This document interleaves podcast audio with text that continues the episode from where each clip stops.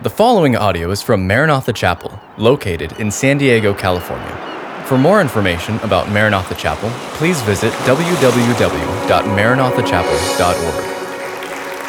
How are you guys doing this evening? Good. Praise the Lord. For this evening, so this is kind of cool. It's kind of a Palm Saturday Sunday. So we get to do the first palm. So everybody, here's the cool thing. In order for this Bible study to work, everybody needs a palm. Do you have a palm? Lift it up. Go like this. Okay, we'll, we'll do that later. If you have a Bible, let's open it to Matthew chapter 21. What's interesting about this story, you know, we have four Gospels. We have Matthew, Mark, Luke, and John, and they don't all tell the same stories. Um, they all have different angles. And, you know, it's like something dramatic that happens if you had four people on four different corners. Everybody has a unique angle and they, they see what they see from their angle. And that's kind of the purpose of the four gospels. We get to see Jesus from a variety of views, and, and in a way, kind of north, south, east, and west. We get to look at him in all of those different ways. So, what, one thing that is very important to realize, though, is that this story, the story of Palm Sunday, is told in all four Gospels. And what I think that tells us is if there's something repeated and nobody writing about Jesus could leave it out, it's very important. So let's bow our heads and pray. Gracious Heavenly Father, we come before you and thank you uh, for this evening. You're the one that, when you created the heavens and the earth, you said, and the evening and the morning was the first day, and so forth. So, really, this is the beginning of the new day as the sun is setting. This is the beginning of that newness and that freshness. So, Lord, it is the very thoughts of our hearts and the worship that is come from our mouths and the time that we're spending in the Word tonight, these are the things that will be on our minds as we go into sleep later this evening, into our dreams and into our thoughts. And so, Lord, begin working on us even now and through this night in preparation for a glorious Palm Sunday. And we thank you for all those who are listening uh, to the radio, those who are watching online. Uh, Lord, we pray that we might hear what the Spirit would say to us in Jesus' wonderful, mighty name we pray. And everyone said, Amen. Okay, so we're going to look at Matthew chapter 21, verses 1 through 11. And what I'm going to do is I'll, I'll splice in a few scriptures from some of the other gospels so we get kind of the complete story. But this will be the main uh, text for the story of Palm Sunday, and, and it's by Matthew. And so let's look at verses 1 through 3.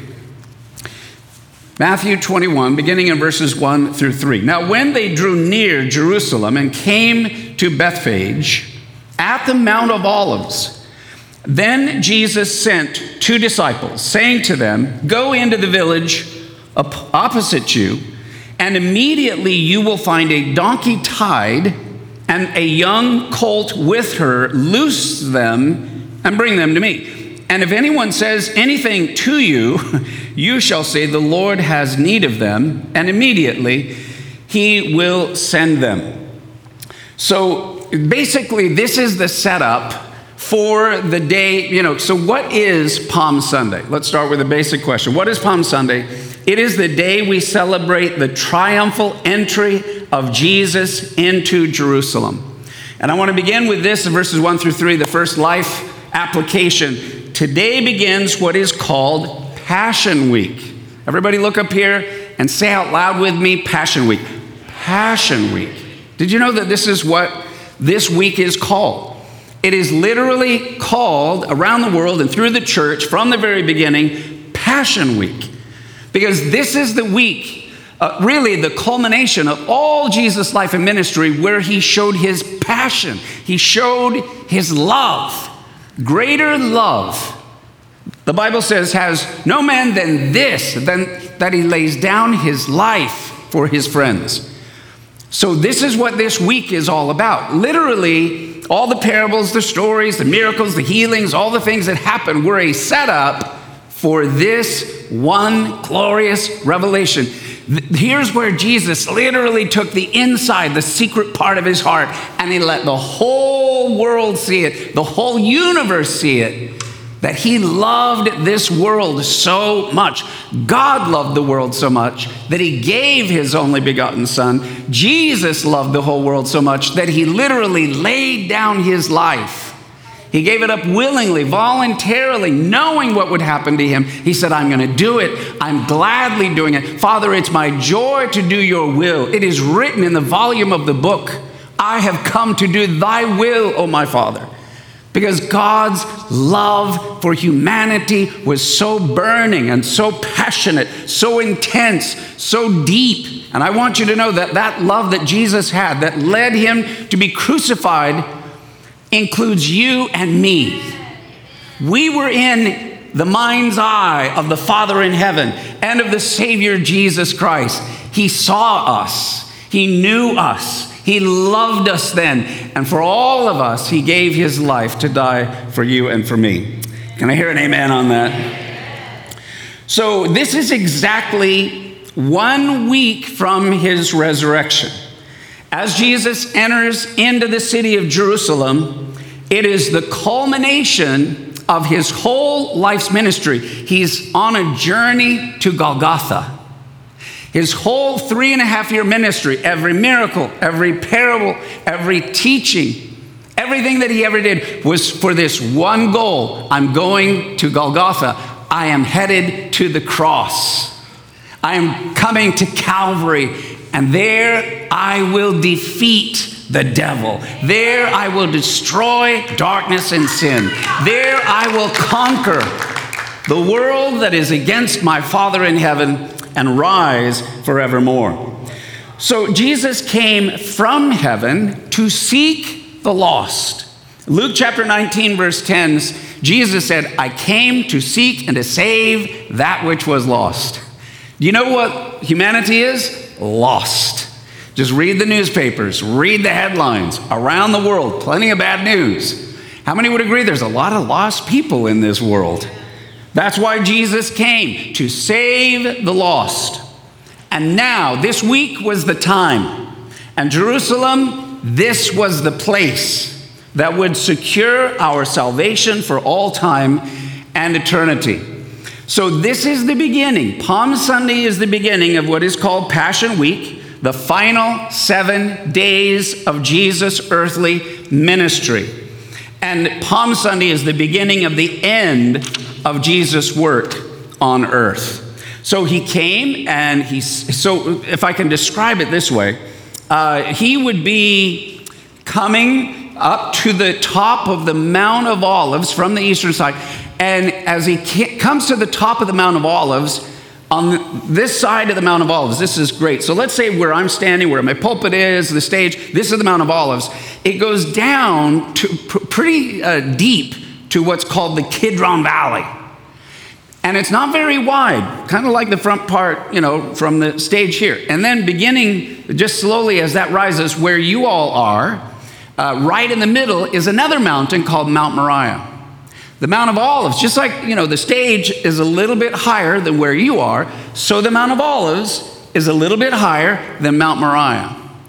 So Jesus has come, this is how you come to Jerusalem. He's coming from the desert, and he comes up to the top of the Mount of Olives. And when you get to the crest of the Mount of Olives, you're looking over this deep uh, valley called the Kidron Valley. And there, right there on Mount Moriah, is the glorious, beautiful temple of the Lord. And he, and by the way, because the way he came, there was the east gate on the way to the temple, right inside and on the Temple Mount. And Jesus has come all of this way in order that he might enter into that eastern gate and that he might give his life for the sins of the world. So look with me in verses 4 through 8. Because when Jesus appears at the top of the Mount of Olives, as you can imagine, there's people everywhere, all over. So there's Mount Moriah in the middle, there's the southern part, the northern part.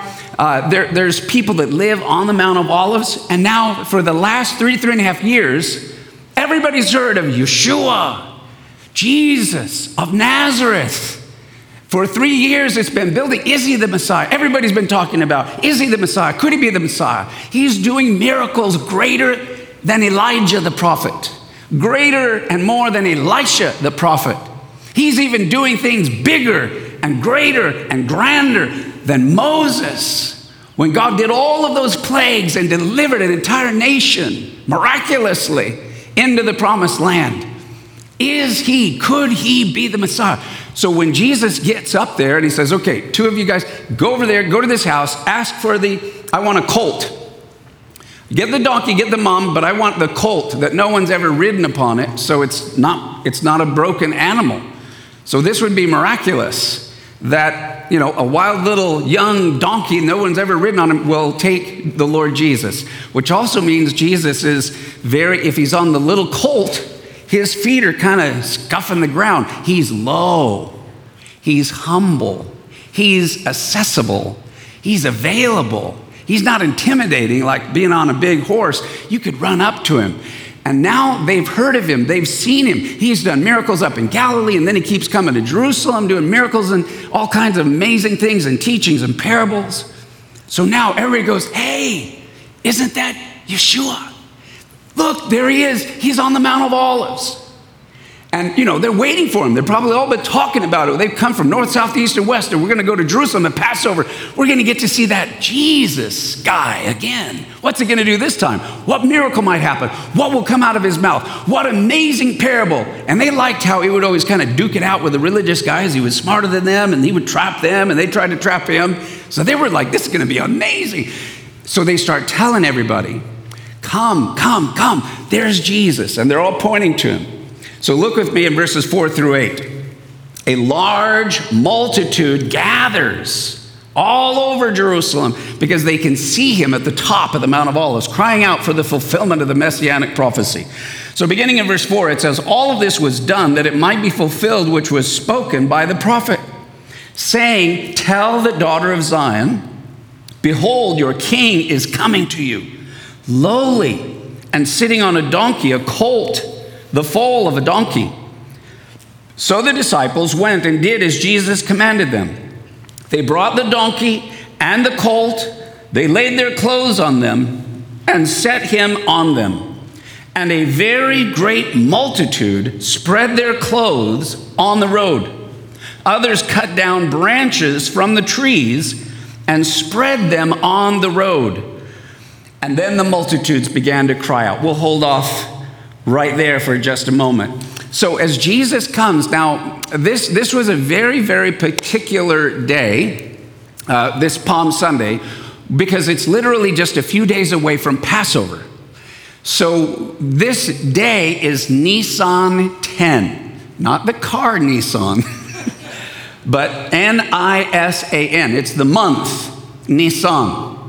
The month of Nisan was the holiest month in the Hebrew calendar, and it happened every year in the spring. It was the first month of the religious Jewish year. Every year, Passover, where they're remembering where their nation was born, the great Passover happened in Nisan. Did you know that the kings of Israel, all throughout the Old Testament history of Israel and the kingdom of Israel, and King David and Solomon and all these other kings, they were inaugurated in the month of Nisan. Nisan was known as the month of kings. And now, in this Nisan, in this month, is going to be the King of kings and the Lord of lords. Now, what's interesting is it's on, we know exactly what day 2,000 years ago it was. It was a Sunday, and it was also Nisan 10. Nisan 10. So if you're a note taker, I want you to write that date down. It's a very, very important date. Nisan 10. Then you go back in your Old Testament, read Exodus chapter 12, and, and that section that talks about Passover. Because what was special at the first Passover, what happened on Nisan 10? They'd never had Passover before. God says, okay, this is the last plague. The angel of the Lord's going to go out. And what I need you guys to do is every family, there's, you know, about 3 million Jewish people. He goes, I want every individual family to get a lamb.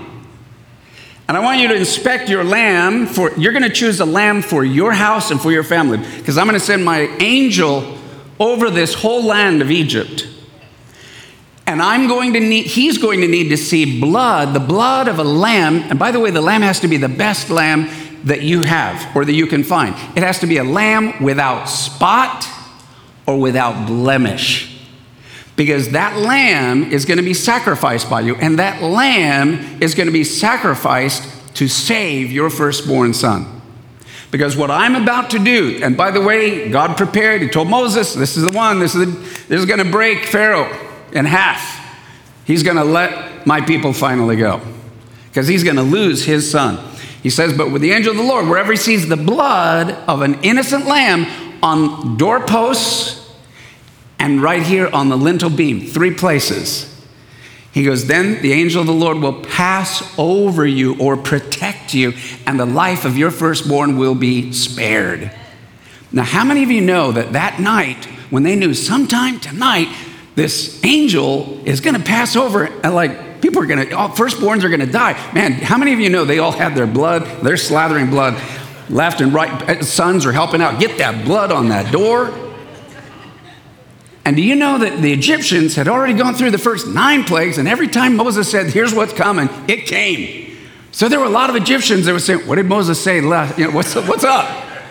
He said, Well, he said this thing, you know, angels coming and the firstborn's gonna die if you don't have the blood of a lamb. So they said, Get the, we're, we're doing it. And there were many Egyptians who did it. They also sacrificed, put blood. Now, that date was Nisan 10. So Nisan 10 was a few days before the actual Passover. Nisan 10 was Lamb Selection Day. Nisan 10 was the day that every family had to choose their lamb. Then they would bring it into their house for four days. And they were to inspect it for four days to make sure that during the four days, something, a blemish, you know, a rash, uh, irritation, uh, something they hadn't seen, and it shows up. Whoop, you got to get that.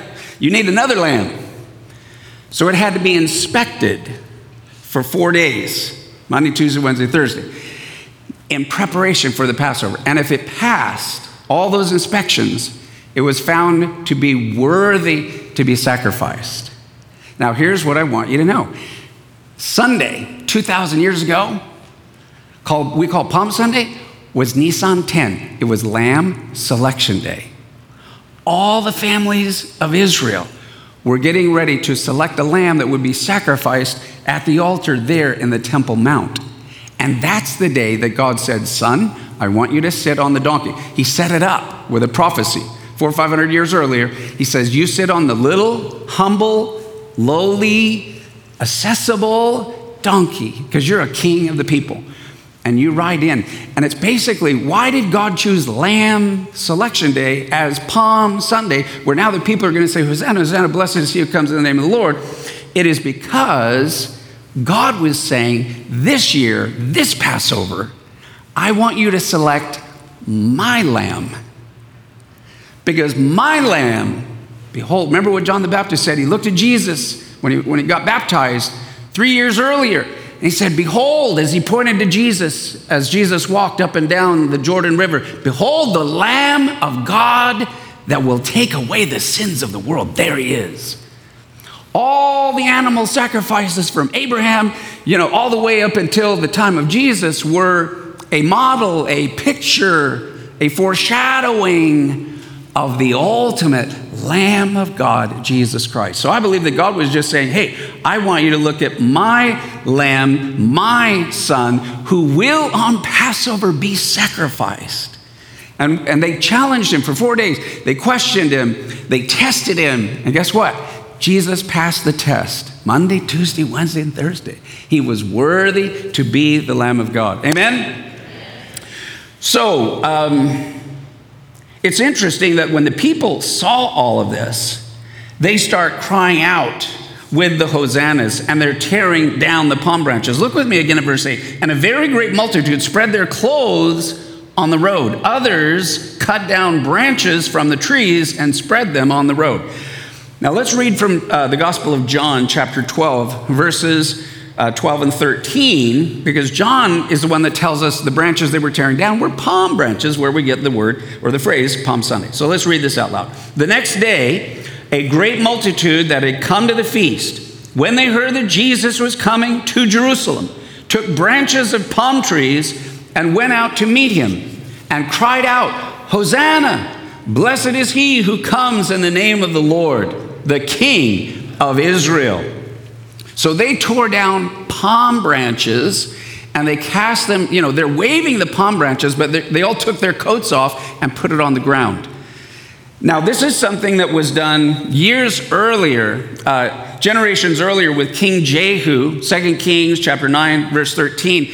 They, what, what it was, it was a humble, you know, people and, and they basically said, wow, we don't want the donkey to have to be walking on this dirt road.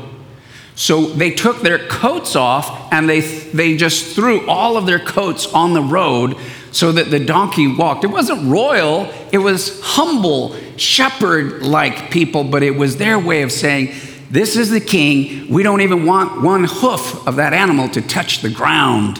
But we want the king to enter this way. And that's how King Jehu entered. And so they, they so there's coats that are being thrown off everybody all the way. There was a little path from the Mount of Olives down the Kidron Valley and up through into the eastern gate. And that's what they were doing. And it was beautiful and it was precious. Now, the palm branches, they're cutting those down and they're waving palm branches. So, uh, so everybody would go like this wave your palms. Imagine these are like palm branches, right? And there's millions of them. What's the big deal about the palm branch? The palm branch was kind of a national symbol of Israel. I, want you to think of it like this. You know how, you know, at a rally of some kind, and all of a sudden people feeling very patriotic and they, and they start waving the American flag. Start, you know, the stars and the stripes, man, we're proud, proud of our country, proud of our nation, or whatever. That's our flag. In a way, this was Israel's national symbol. They're waving, because there's palms everywhere in Israel. So they're waving their palms. But it was a way of acknowledging we believe that man sitting on that donkey on this day is, in fact, the Messiah. So look at me in verse 9. It says, And on that first Palm Sunday, they honored Jesus with worship and praise. Verse 9 it says, And then the multitudes who went before and those who followed cried out, saying, Hosanna to the Son of David. Blessed is he who comes in the name of the Lord. Hosanna in the highest. Hosanna, Hosanna. Blessed is he who comes in the name of the Lord, the Son of David. Hosanna means praise now, praise God, praise the Lord, praise the, the Father, praise that the Son of David has come. The Messiah would be the Son of David. It's a messianic cry that they are now giving out. And in their praise of, G- of Jesus, the Jewish crowds are quoting Psalm 118, verses 25 and 26. This is a quotation. They knew the scriptures, they knew Psalm 118. This is something that they'd heard since they were little boys and little girls every week with their parents, reading the Hebrew scriptures and prophecies. Is that one day Mashiach will come. One day the Messiah will come. A Messiah means the anointed king that God will give us a special king, like King David, the man after God's own heart, the shepherd king, the warrior king who took down Goliath, the, the king with a heart who danced before the Lord with all of his might, who knew God and wrote Psalms. I mean, they loved David, they honored David, and they, they were now realizing a greater than David is coming. David's son, who will be the Messiah. So, this was a well known messianic psalm, and now they're attaching the Messiah, the son of David, to Jesus of Nazareth. And it was beautiful and it was powerful. Now, as the people start going crazy, they're like, whoo! You, you know, when you're with a crowd and you feel the energy and, and literally the sounds and the vibrations uh, and the celebration and the praise, I, I bet it was rocking their ears. And they're yelling and praising. Well, the religious people, some of the religious leaders are going crazy. They don't like Jesus, they don't believe in Jesus. He hasn't come through them. So in Luke chapter 19, verses 39 and 40. So again, this is another gospel that gives a little bit different angle, but let's read it to put it in because this is where you're imagining all these hundreds of thousands that are shouting, Jesus, Jesus, Jesus, Yeshua, Yeshua, Yeshua. He is the Messiah. Blessed is he who comes in the name of the Lord. So Luke 19, verse 39 says, And some of the Pharisees called to him from the crowd, Teacher, rebuke your disciples. But he answered and said to them, I tell you that if these should keep silent, the stones would immediately cry out. Woo! Man, I want to hear those stones. I wish they would have been quiet just for a little bit. But you know what's interesting? Uh, for many years, I looked at that as kind of, you know, spiritual metaphor, right? You know, that the rocks would cry out. It's beautiful, it's poetic. But then the Lord began to show me that it could literally be true. You say, well, wait a minute, how, how is that possible? Well, these days in modern science, and some of you know this because you're smart and you have a science background and you know better than I do, but what I'm going to share with you is very real and very well known. When, like I'm speaking to you, and I am using my voice, and my voice is sounds that are making vibrations, and those vibrations of my, the sound of my voice, literally, there's little particles that go out and they embed my words. It's not just invisible, sound is something, it's waves of energy that literally go out and penetrate. You're hearing my voice in your ear and the vibration, but there's literally physically something that goes out from the sound of a human voice that embeds little tiny particle waves into the, the fabric, into the pews, into the whole deal of what's happening now. Did you know that basically, what's a CD? A CD is a modern stone where you put the vibrations in a certain way that attaches itself to that little disc so that later you can play back the exact vibrations that were put into the disc and you can hear it again exactly as it was. Right?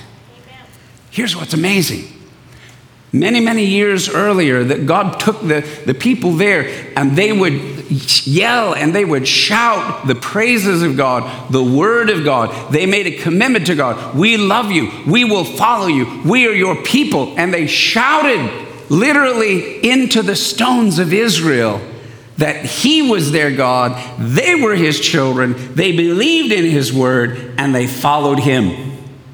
And the sound of their ancient voices were embedded literally into the rocks.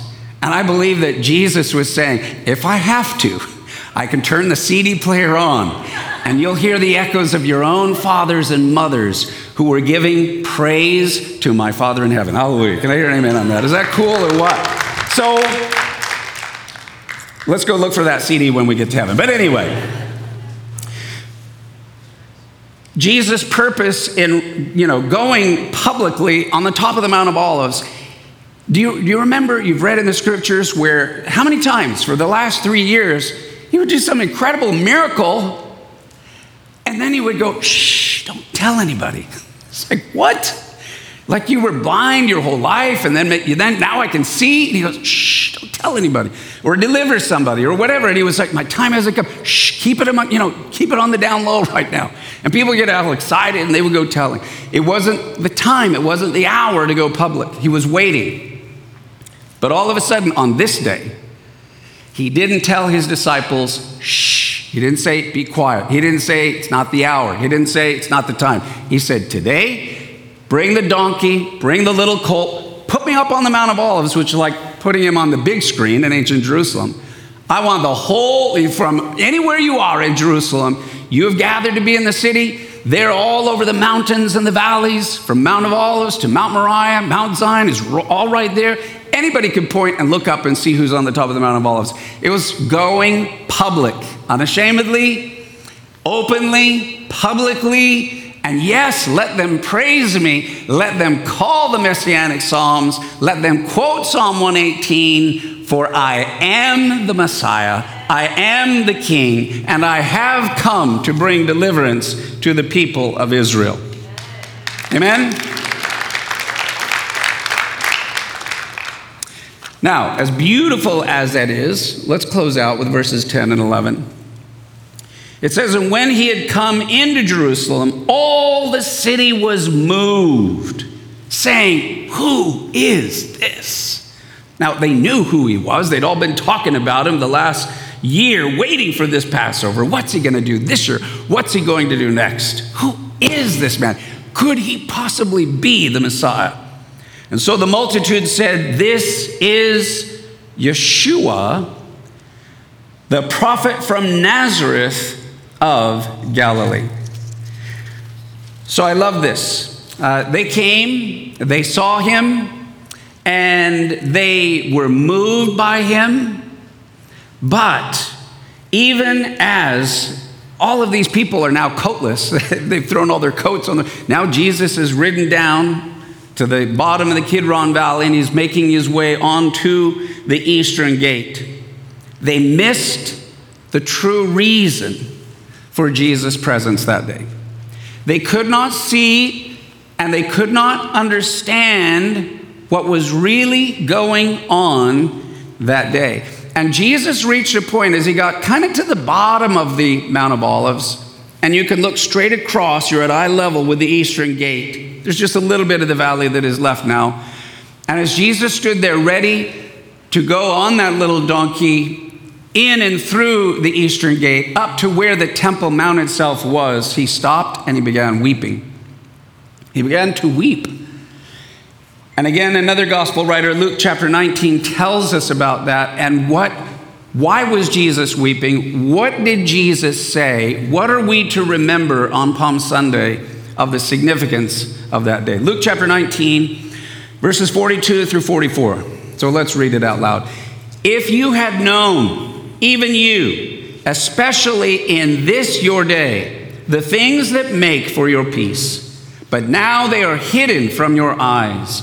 For days will come upon you when your enemies will build an embankment around you, surround you, and close you in on every side, and level you and your children within you to the ground, and they will not leave in you one stone upon another, because you did not know the time of your visitation.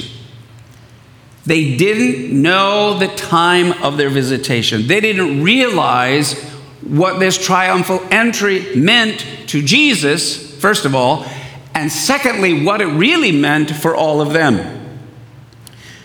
Because when Jesus came at this moment and even allowed them to acknowledge him, yes, I am the Messiah, it wasn't the way, it wasn't going to happen the way they wanted it to happen.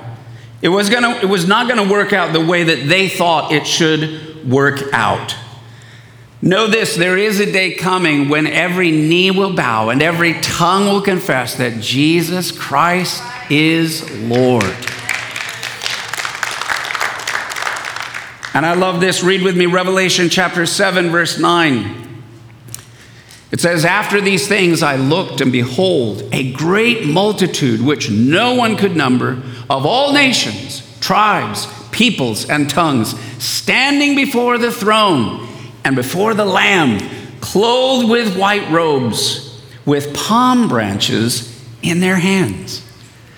Isn't that interesting? The book of Revelation talks about this crowd that ultimately stands before the throne of God, and they've got palm branches in their hands, acknowledging him in heaven afresh as the King of Kings and the Lord of Lords.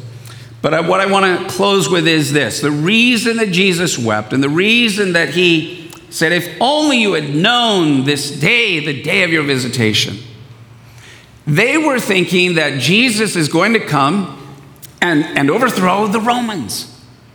I mean, look at the power this man has. Blind from birth, no problem. Eyes open. Deaf, no problem. I can open their ears. Cannot speak, your tongue is dumb, I can make you speak. lame from birth, I can make you walk, run, and leap. Dead, I can raise you from the dead. Possessed with demons, I can deliver you. For three and a half years, the people are going, Can you imagine what will happen when Jesus unleashes that kind of power on those Roman soldiers and takes them out? And finally, we have political salvation. We'll be great again as we were under our father David. And they were looking for that, but they missed it. And in fact, no doubt there were some of those, like if Jesus had delivered the political results that they wanted, they would have been happy and they would have been satisfied with him. But because he didn't, he didn't use his power in the way they thought he should use his power to deliver them from Rome and deliver them from oppression. And instead, he ended up saying that our temple is going to be destroyed. He said, What is he talking about? Not one stone left upon another? What are you, what are you doing? You're unraveling everything. And within a week, some of those who said, Hosanna, Hosanna, blessed is he who comes in the name of the Lord, would say, Crucify him. Crucify him. He's turned his back on us. Apparently, he's not for the Jewish nation. He thinks the temple's going to be destroyed. Well, if he's really the Messiah, then let's see if he can deliver him from this crucifixion. And they kept waiting for him. Is he going to use? And there were probably people, yeah, he's going to do something. He's going to come through. He's going to. And he did nothing. And, he, and then they hear, he died. And to them, that was it.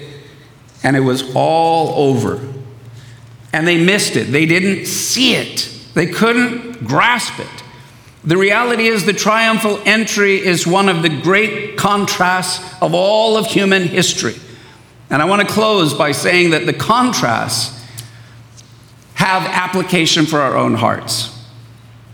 Jesus Palm Sunday is the story of a lowly servant on a donkey.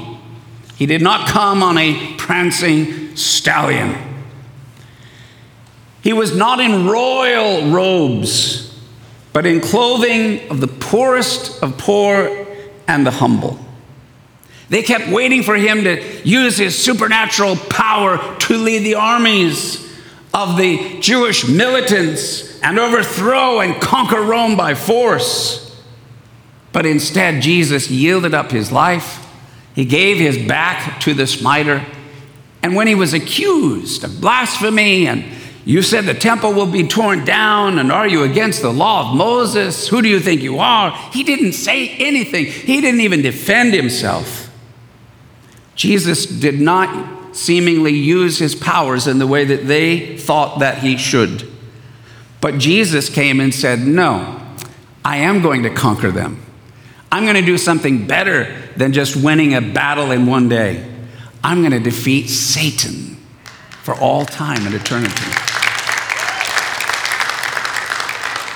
And what they didn't know is yes, I'm going to die, but I'm taking your place. I'm paying for your sins. And then, because I am holy and I am pure and I lovingly laid down my life, death cannot hold on to me. And I will break it in two. And I'll tell you how I'll do it and when I'll do it on the third day. Basically, Jesus put his whole life and ministry on this. He's, and he'd been saying this for three years. I'm going to be rejected. I'm going to be betrayed. I, this is, they're not taking my life. I am offering it. I'm laying it down. I am the Lamb of God. I am a sacrifice. I'm doing it for you. And then on the third day, if I don't rise from the dead, I'm not who I claim to be.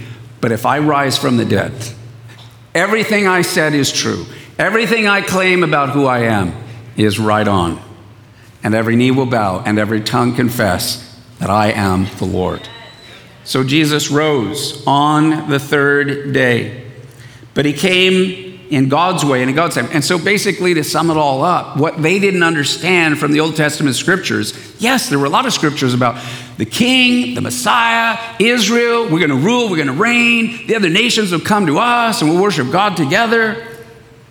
But what they didn't realize is there were two pictures of the Messiah in the Old Testament. There was one picture of a, they, in fact, the Jewish people, even to this day, I don't know if you know this or not, they believe in two Messiahs.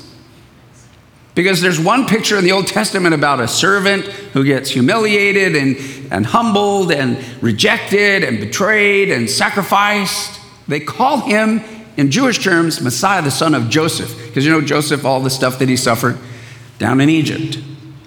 So, but then they have another Messiah they call Messiah, the son of David. He's a king, he's strong, he's powerful, he, he brings victory, and the whole world is underneath his feet. Well, they basically, what they did is they just kind of were not excited about Messiah, the son of Joseph. All they thought about, all they talked about, all they wanted was the political Messiah. The Messiah that will deliver, you know, kind of all the outward cool stuff to make us feel good and be prosperous and everybody bound down to us. And what they did not realize is that it's not two Messiahs, it's one Messiah with two comings. And the first coming was to be Messiah, the son of Joseph, who would be humble and lowly, a lamb who would lay down his life, and all of those prophecies about being rejected and betrayed and crucified and bearing the sins and being the Lamb of God and then rising from the dead. He first of all saved us. And then he said, Then I'm going to gather a whole family of Jews and Gentiles from all over the world, and then one day I'm coming back. When I come back, I'm not coming back as the lamb. When I come back, I'm coming back as the lion. We're showing the other side of the coin. That's when he's coming in power. That's when his eyes will burn like fire. That's when he opens his mouth, and from heaven, a piercing sword comes and judges all of his enemies. There's no fight. Jesus opens his mouth, he gives a word, game over. He rules, he reigns. And he is going to come a second time. He's going to come a second time. And guess what? When he comes a second time, he's going to, he, you know where he's coming to? The Mount of Olives, just like the first time. And he's going to do that triumphal entry.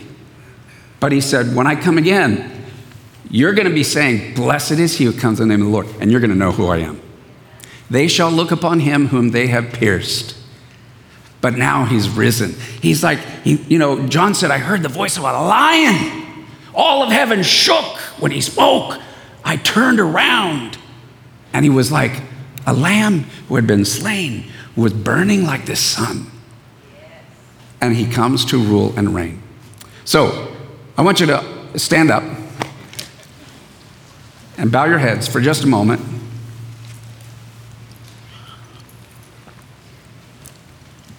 And I'm going to give an invitation because Jesus is coming again. But in the meantime, what he's been doing the last 2,000 years is his resurrected spirit has gone to every human being for their whole life, and he knocks on the outside of you on the door of your heart. And this is very, you know, I'm, these are his words Behold, I stand at the door of your heart and knock. If you hear my voice and you open the door, I will come in. That's salvation. And I think that this last year, with this virus and pandemic and the economy and the chaos and confusion and despair and darkness, there are many people that have been shaken out of maybe a, kind of a, their comfortable life. They kind of wanted their life to be a certain way, just like the Jewish people. Hey, couldn't it all be kind of cool and good and wonderful? And it hasn't been going that way. And God is trying to get your eyes on there's something most important. You need to be you need to be saved on the inside before everything can make sense on the outside. So Jesus is, and I love it, he, what a gentleman. He's God. And yet he respects your house and he knocks on the door. There's many other religions that are, you know, the cults, weird gurus, they're very weird and aggressive and forceful and threatening, etc., etc. Not Jesus. he knocks.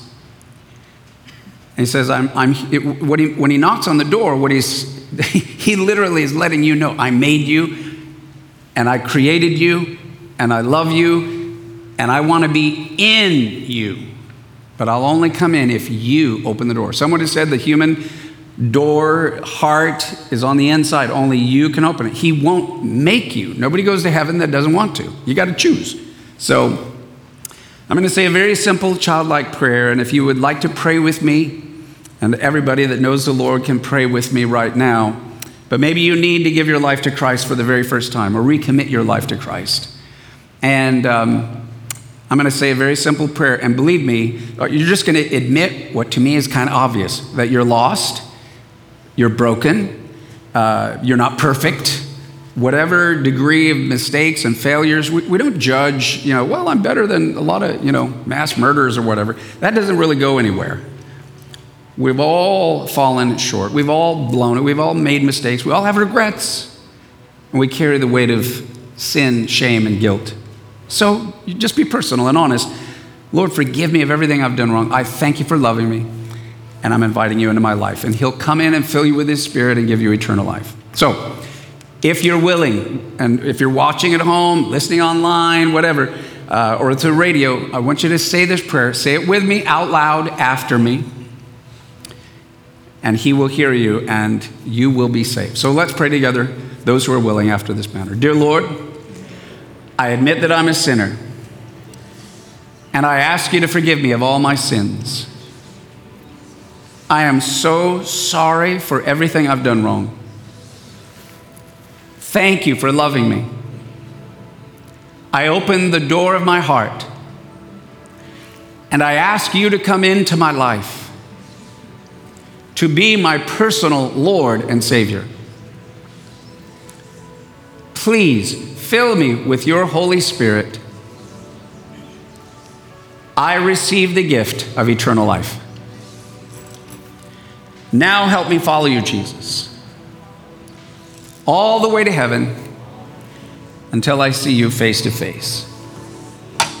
In Jesus' name, amen. Amen. Welcome into the family if you prayed that prayer. Woo! Hallelujah. And afterwards, uh, we have a little book we'd like to give to you. It's on either side of the steps here. It's called The Habits of a Disciple. You're like Matthew, Mark, Luke, John, Martha, Mary, and this will, it's our gift. You can, we'll put the, the deal on the online thing and mail in to us, and we'll, we'll send that to you. Let, let me just close with this. So after Jesus got to the bottom of the, um, uh, Mount of Olives. He crossed the Kidron Valley, still on the little donkey, and then he started climbing up uh, the Mount Moriah, and he went into through the east gate. Okay? Let me tell you why that's important. Because the Garden of Eden literally is, was called paradise. Paradise means a garden enclosed. And apparently, the original Garden of Eden, where Adam and Eve were in this perfect garden with God, there was only one gate, and it was on the east side. And then you know about the tree of life, and then there was another tree, don't eat this one. They ate the wrong one, and then Adam and Eve were kicked out of the garden, meaning they were kicked out of the only gate that was there, which was on the east side. And we believe that the, the, Garden of Eden was on top of a mountain, so they went down the mountain. Literally, they descended into sin, and now into the wilderness with thorns and thistles. And they're kind of like, oh, help. So God's up there in the perfect paradise and he goes, ah, but I still love them. And I want them and I'll forgive them. So from the Garden of Eden, God sent his son down through the birth of his son Jesus into the wilderness of this world. And Jesus grabbed Adam with one hand and Eve with the other, and he said, Follow me. And he went back up the mountain and he brought them right to the east gate.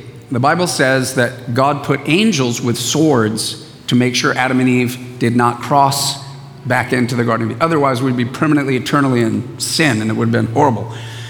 So there's angels with flaming swords. So symbolically, what Jesus did is Adam, stay here, Eve, stay there. And Jesus walked through. And the swords of God's holiness came upon Jesus, and his body broken, his blood was shed. Once the blood of Jesus was shed, the angels stood back. And now, because of the blood of Jesus, at the east gate, Adam and Eve were readmitted to Eden. That's the gospel in a nutshell. So he's coming back again. And he says, I'm going to, he literally ascended from the Mount of Olives up into heaven, into the clouds. He's coming back to the Mount of Olives. And you and I will get to be there and see him the second time as the lion to go through the east gate.